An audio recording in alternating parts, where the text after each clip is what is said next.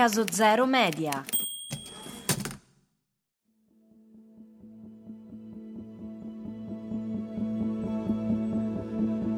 In tutto il mondo esistono tre alture che portano il nome di Monte Tabor. La più alta delle tre è paradossalmente la meno importante. Si trova in Savoia, raggiunge la ragguardevole altezza di 3178 metri e fino alla seconda guerra mondiale segnava la frontiera tra l'Italia e la Francia. Il Trattato di Parigi poi ha ridefinito i confini e adesso è semplicemente una cima sassosa nel mezzo delle Alpi Cozie. Il secondo Monte Tabor si innalza sul livello del mare di soli 530 metri, quindi alcuni geologi non lo considererebbero nemmeno una montagna, ma solamente una collina.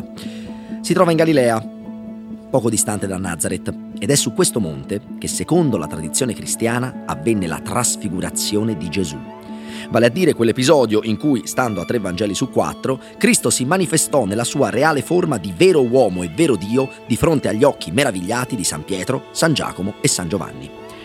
Ho sempre trovato curioso il fatto che l'unico Vangelo canonico che non riporti questo avvenimento sia proprio quello di San Giovanni, ma vabbè. Il terzo Monte Tabor, infine, il più basso dei tre, che quindi di monte non ha veramente nulla, è quello che interessa a noi. Si trova in provincia di Macerata, nel comune di Recanati, e la proloco del posto ci tiene a specificare che da qui si può ammirare uno dei panorami più sbalorditivi di tutta la regione, che nelle giornate limpide spazia dai monti sibillini fino alle alture della Dalmazia, di là dall'Adriatico.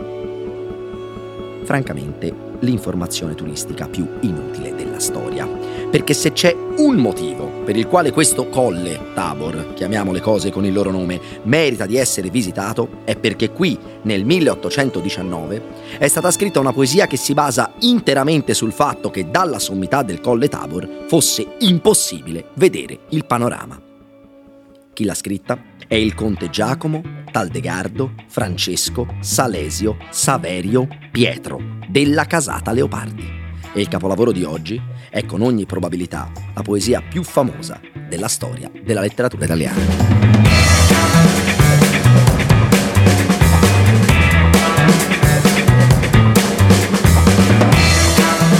Io sono Giacomo Rosa, faccio l'insegnante e una volta al mese, per tutto l'anno scolastico, vi parlerò di un capolavoro della nostra letteratura, cercando di raccontarvi, oltre al significato letterale, il contesto, i collegamenti, le divagazioni. Questo è Capolavori, un podcast di Caso Zero Media.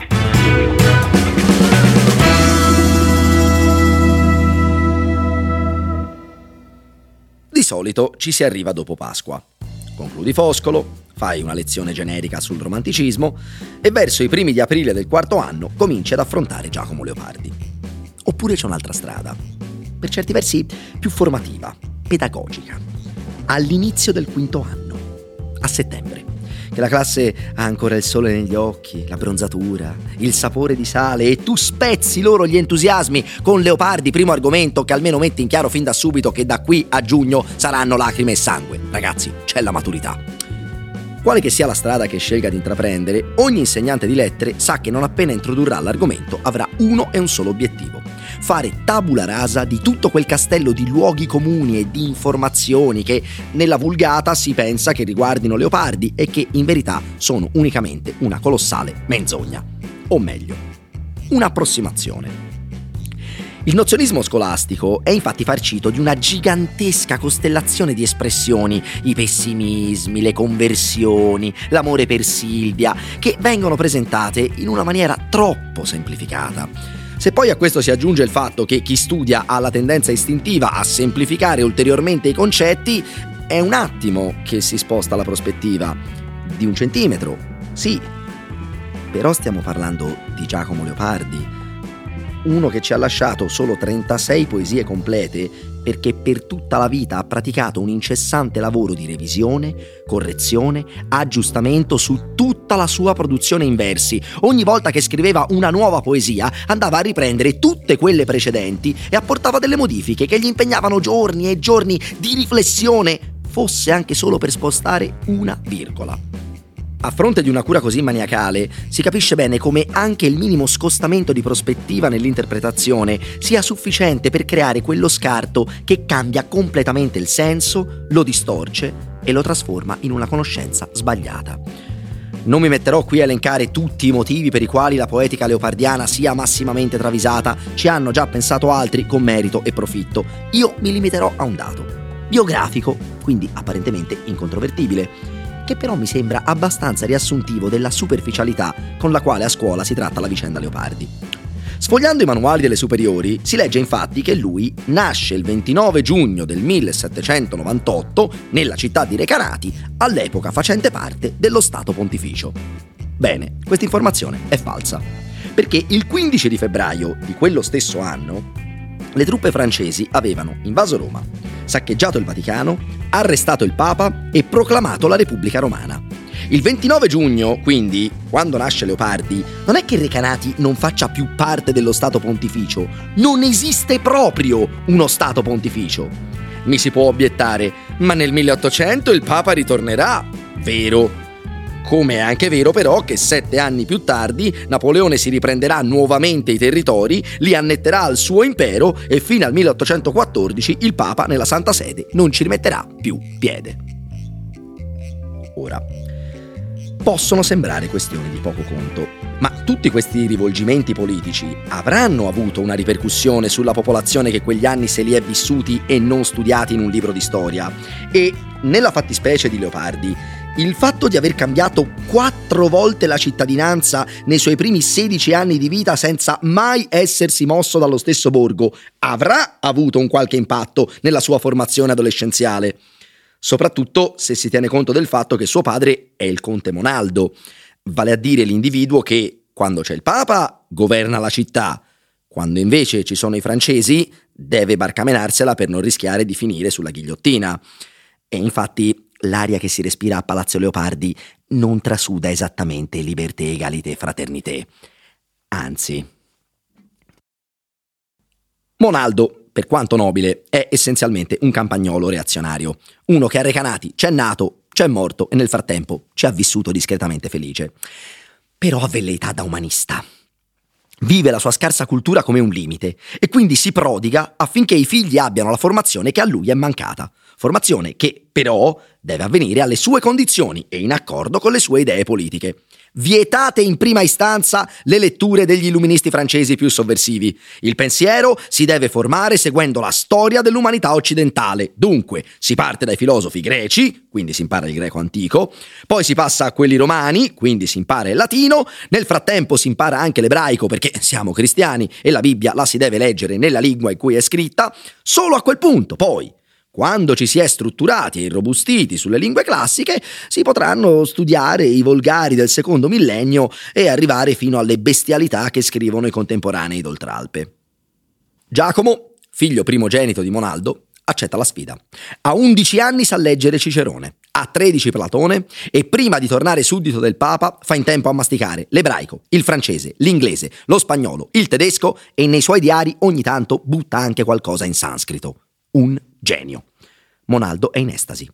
Questo bambino prodigio è una benedizione. Finalmente qualcuno che condivida i suoi interessi letterari. Finalmente qualcuno che potrà realizzare tutti i suoi sogni falliti di umanista mancato, ma soprattutto finalmente qualcuno che dia un senso alla pachidermica biblioteca di oltre 10.000 volumi che il conte Monaldo ha messo insieme nel corso degli anni. Ecco, la biblioteca paterna un altro degli immancabili cliché di ogni narrazione leopardiana che si rispetti. Questi stanzoni antichi che traboccavano libri, un parco giochi della filologia, dove possiamo vedere il piccolo Giacomo, che litiga con i suoi precettori gesuiti perché non sanno tradurre Omero bene come lui, oppure che scrive testi teatrali, che poi metterà in scena con i fratelli Carlo e Paolina sul palchetto allestito nel salone del palazzo, oppure ancora ce lo immaginiamo seduto al tavolo davanti alla finestra, intento ad ascoltare Silvia che canta dall'altra parte della piazza. Per una volta, nessuna menzogna. Scorrendo le lettere e i diari di tutti i componenti di Casa Leopardi, emerge che la biblioteca fosse effettivamente questo tipo di luogo. E infatti, se siete particolarmente vittime della sindrome di Stendhal, andarla a visitare oggi fa un discreto effetto. Esperienza personale. Quello però che non si racconta di solito è che in tutte queste attività Leopardi ha sempre un indesiderato compagno di giochi. Monaldo non lo abbandona un istante, presentissimo. Osserva implacabile l'evolversi e il formarsi di questo figlio geniale, abbeverandosi alla sua adolescenza come se la stesse vivendo lui in prima persona, quasi che fosse un suo doppio. Una presenza morbosa, quella di Monaldo, che nella biblioteca vede un tempio, ma non si accorge di aver creato una prigione. Un attaccamento che trascende i confini dell'affetto genitoriale e si trasforma in possesso ossessivo. Giacomo è una sua creatura, la sua seconda occasione di vita e deve metterlo a riparo da chiunque abbia intenzione di portarglielo via. Un esempio lampante sono le lettere che scrive al cognato Carlo Antici quando quest'ultimo si azzarda a proporre di trasferire Giacomo a proprie spese nel palazzo di famiglia a Roma. Pensaci, Monaldo, tuo figlio è un genio. Un bambino che a 12 anni impara da solo il greco non può vivere in un paese di bifolchi dove il figlio del cocchiere è chiamato il professore perché sa scrivere correttamente il suo nome e ogni tanto azzecca i congiuntivi. A Roma potrebbe crescere in un ambiente culturalmente più stimolante e soprattutto in compagnia di persone con le quali condividere le altezze del suo ingegno. Pensa alla felicità del bambino. Pensa alle occasioni di futuro che si potrebbero creare. Gracilino com'è? Non ce lo vedresti bene con addosso una bella porpora cardinalizia? Monaldo è lapidario. La felicità di Giacomo è tutta nello studio e qui può attendervi meglio che altrove. Nel prosieguo della risposta si spertica in una similitudine con il Vangelo nella quale la biblioteca è il Tempio di Gerusalemme, Leopardi è Gesù e per logica conseguenza lui è Dio. Il cognato fiuta la presenza del delirio e conseguentemente desiste. La realtà delle cose però è lì, ben presente. Per quanto il signor Conte padre si ostini a negarla, la gabbia c'è e Giacomo, col passare degli anni, inizia a sentirsela tutta addosso, anzi sentirsele, perché le gabbie sono due. Una è quella fisica, le mura della biblioteca con l'assillante presenza di Monaldo. L'altra è una gabbia dell'anima. Lo zio l'aveva messa in maniera brutale, ma non aveva tutti i torti a dire che la fauna recanatese non fosse particolarmente stimolante per l'ingegno del piccolo Leopardi. Basta scorrere le sue poesie ambientate nel borgo per accorgersene. È tutto un pullulare di artigiani, legnaioli, zappatori, erbaioli, brava gente, senza dubbio, onesti e dignitosi lavoratori, ma che poco hanno a che spartire con uno che conosce il sanscrito loro è grassa se sanno leggere e scrivere. Per scappare da questa seconda gabbia, si procura l'indirizzo di un umanista piacentino di nome Pietro Giordani e inizia a intessere con lui una fitta corrispondenza epistolare. La fuga dalla gabbia fisica, invece, è il Monte Tabor, un colle raggiungibile attraverso il giardino del palazzo, sufficientemente vicino per non fare allarmare Monaldo, ma sufficientemente selvaggio e intricato da dargli l'illusione di essere fuori dal mondo canonico. Entrambe le fughe, come vedremo, saranno indispensabili per la composizione dell'infinito.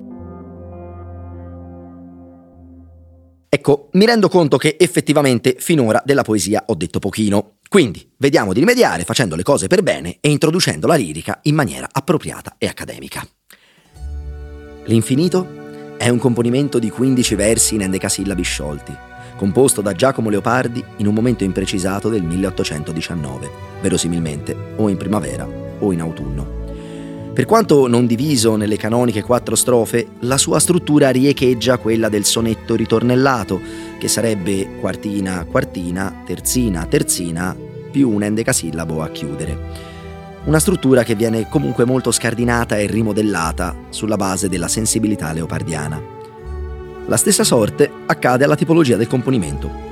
Ufficialmente sarebbe un idillio che, stando alla definizione canonica, dovrebbe essere un breve componimento di argomento bucolico o che ha attinenza con la rappresentazione idealizzata della vita campestre. È lo stesso Leopardi a definirlo così, eh? Questo è il primo degli idilli che ho composto, scriverà Pietro Giordani. Per fortuna, però, avrà premura di aggiungere che non si tratta di scene campestri, ma di situazioni affezioni, avventure storiche del mio cuore. Per completezza di informazione specifico che dall'infinito in poi queste parole di Leopardi, situazioni, affezioni, avventure storiche del cuore, diventeranno la definizione ufficiale di idillio moderno. Al ragazzo piace cambiare, stravolgere, innovare. Gli piace e gli riesce. Decisamente bene. Pietro Giordani è uno di quegli individui che trovano un posto nella storia della letteratura perché brillano di luce riflessa. La sua biografia ci dice che era un intellettuale cresciuto in Lombardia, figlio di ottima famiglia, il che gli permise di non doversi mai preoccupare di come portare il pane in tavola, che prima che morisse il padre aveva accarezzato l'idea di farsi monaco, poi rimane folgorato da Napoleone e da lì comincia una fervente attività di umanista militante. Collabora con le principali riviste culturali dell'epoca, scrive diversi libri, diventa un massone e muore a Parma dopo essersi fatto anche tre mesi di carcere per via delle sue posizioni anti-austriache. Sì, tutto molto bello. Peccato che i posteri si siano interessati a Giordani non tanto per queste informazioni, quanto per il fatto che a 40 anni suonati ha deciso di rispondere a una lettera e a tutte quelle successive che gli verranno inviate da un diciannovenne di Recanati. Su questa corrispondenza epistolare è stato scritto di tutto. Gli analisti più riservati si limitano a tratteggiare un delicato rapporto di allievo-maestro che gronda amore filiale.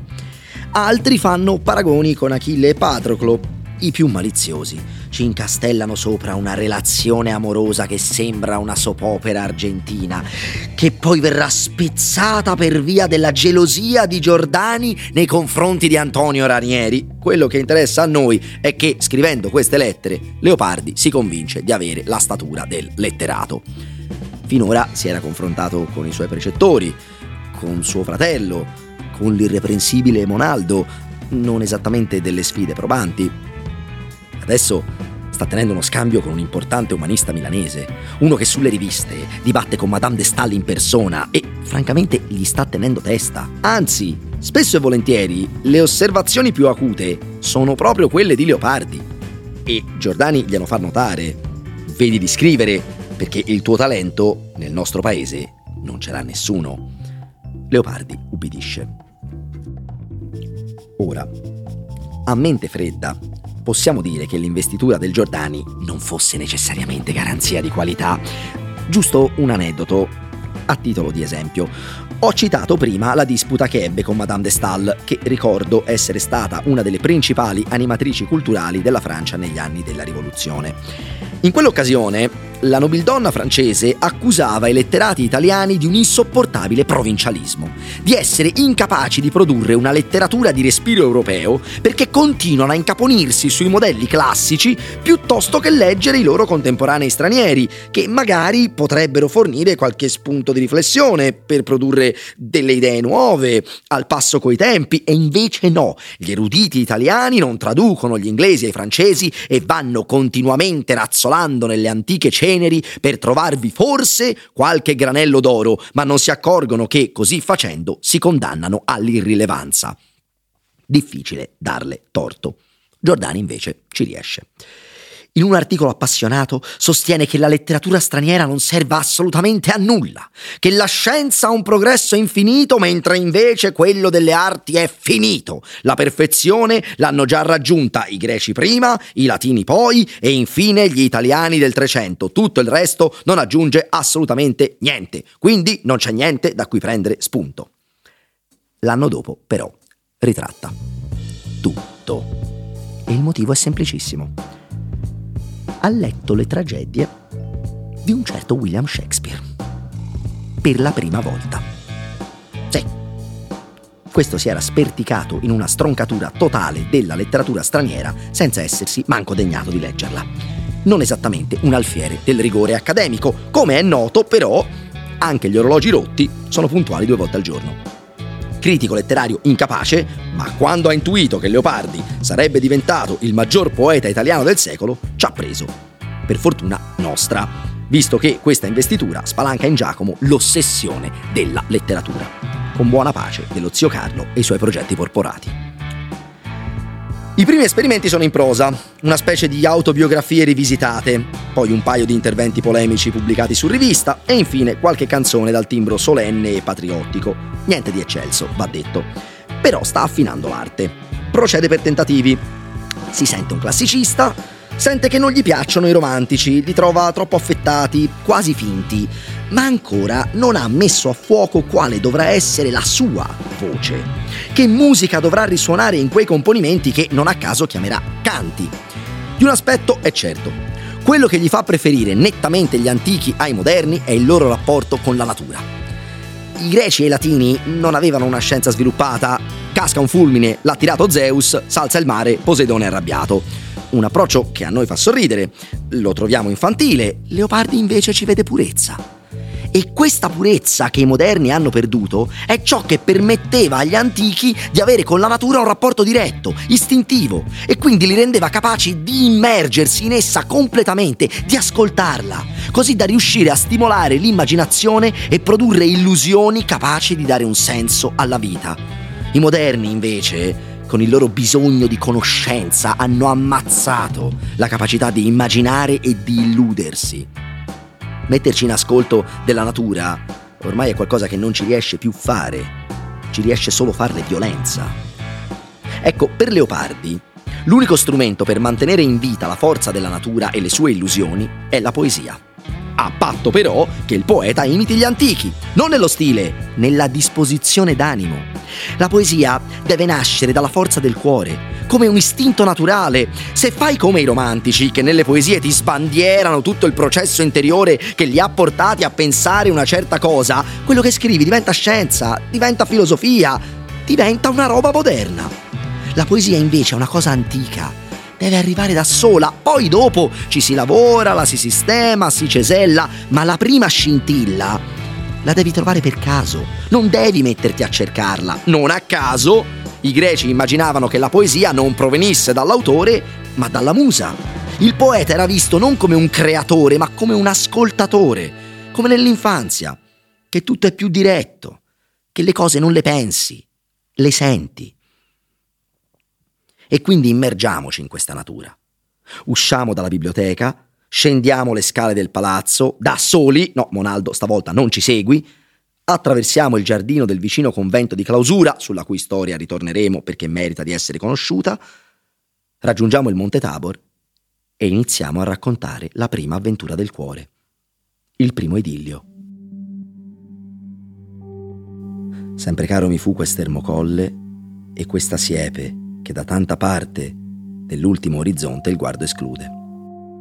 È quasi una terzina un periodo a sé stante che ci porta immediatamente dentro una situazione.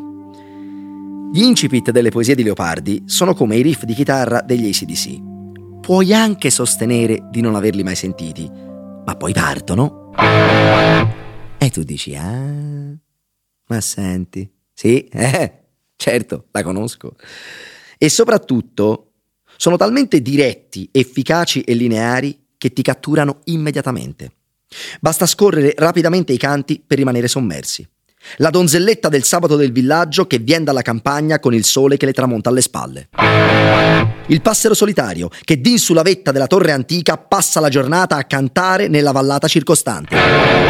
Oppure ancora, l'arida schiena del Vesuvio nella ginestra, l'onnipresente luna, Silvia rimembri ancora. Sono tutte immagini potenti, marmoree, che si stagliano nella mente di chi legge per chiarezza espressiva e perfezione uditiva.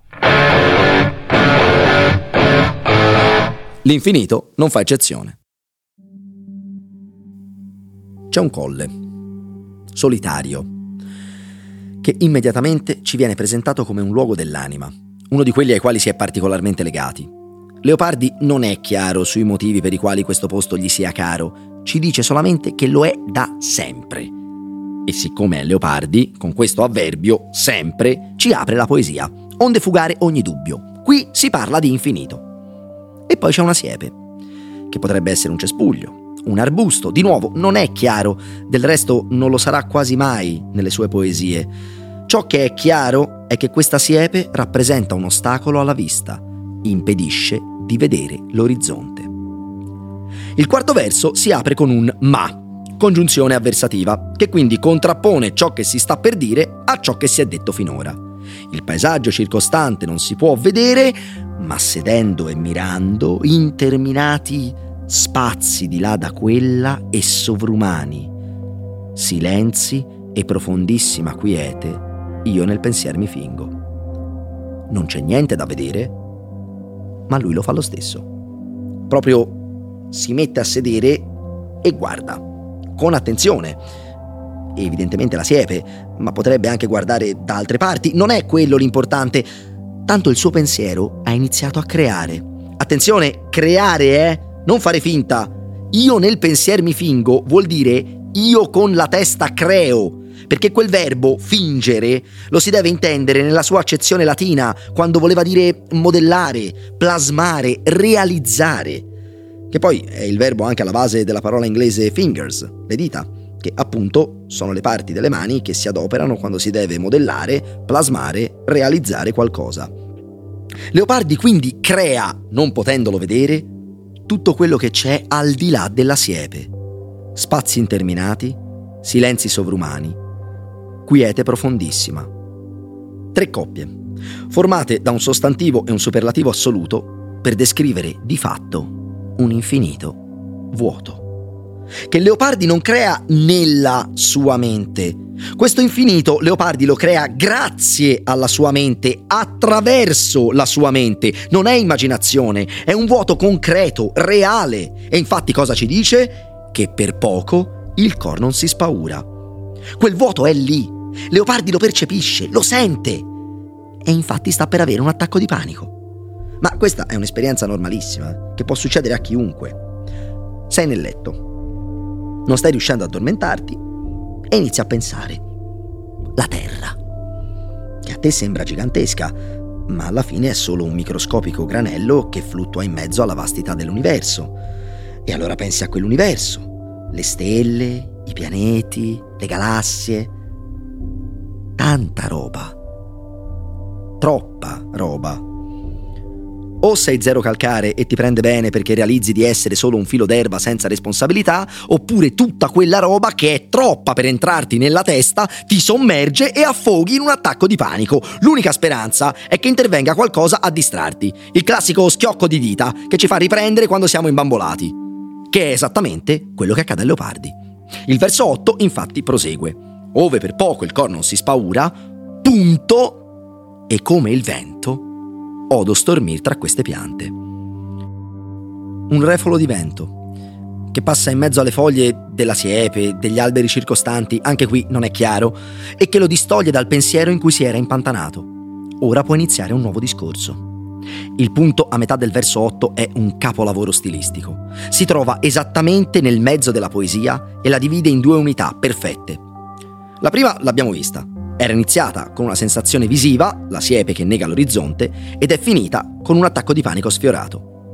La seconda inizia sempre con una sensazione, ma stavolta è uditiva. Il vento che stormisce fra le piante riscuote leopardi e mette di nuovo in moto il pensiero, che a questo giro si limita a fare un paragone. E come il vento odo stormir tra queste piante, io quello infinito silenzio a questa voce vo comparando. Due suoni. Da un lato quello infinito, silenzioso, che lui ha creato con la sua mente. Dall'altro quello finito, delle piante, che lui ha sentito con le sue orecchie.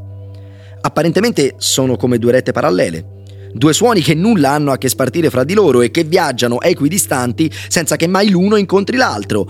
Come ci insegna la prospettiva, però, anche due rette parallele prima o poi convergono in un punto che, guarda caso, si trova all'infinito. Quindi il paragone tra i due suoni è come se ha diritto di cittadinanza. Non solo, è un ragionamento evocativo che porta frutto, perché ci dice Leopardi che dopo aver fatto questo paragone gli vengono in mente, gli sovvengono l'eterno e le morte stagioni e la presente e viva e il suon di lei. Un altro paragone, fra la vita che lui ha vissuto e l'eternità, fra la porzione di tempo che lui ha abitato e tutto quel tempo che è esistito prima di lui e che continuerà a esistere dopo di lui. Quindi siamo davanti a un altro infinito. Per logica conseguenza, quindi, sarebbe lecito aspettarsi da un altro infinito un altro attacco di panico. E invece stavolta no. Il risultato è esattamente l'opposto. Leopardi mette un punto e si avvia a concludere il suo ragionamento con quello che è probabilmente il suo verso più iconico. Così tra questa immensità s'annega il pensier mio e il naufragar m'è dolce in questo mare due versi e mezzo che ci spiazzano. che non tornano. Ma come? Prima il pensiero dell'infinito terrorizzava e adesso sembra quasi accogliente. È un naufragio, sì, però è dolce.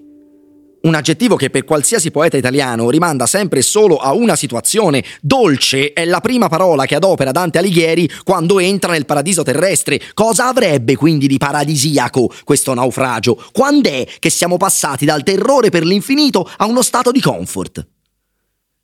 In realtà il passaggio è perfettamente logico. La risposta c'è ed è lì, dentro la poesia, davanti ai nostri occhi. È come un romanzo giallo. Dieci piccoli indiani, di Agatha Christie. Arrivi alla fine e dici no, non è possibile, non torna, ha sbagliato. Poi lo rileggi e ti rendi conto che ha ragione lei. Torna tutto. Sei tu che non hai prestato attenzione ai dettagli. E nel caso dell'infinito, i dettagli sono sette brevissime parole, che però cambiano completamente tutta la lettura della poesia.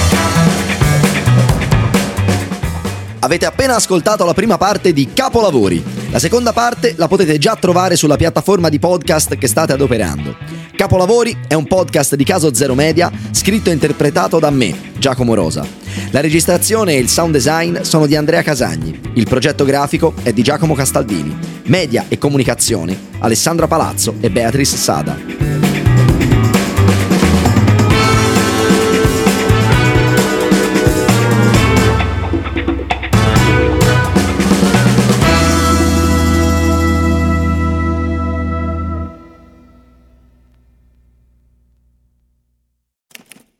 Caso Zero Media.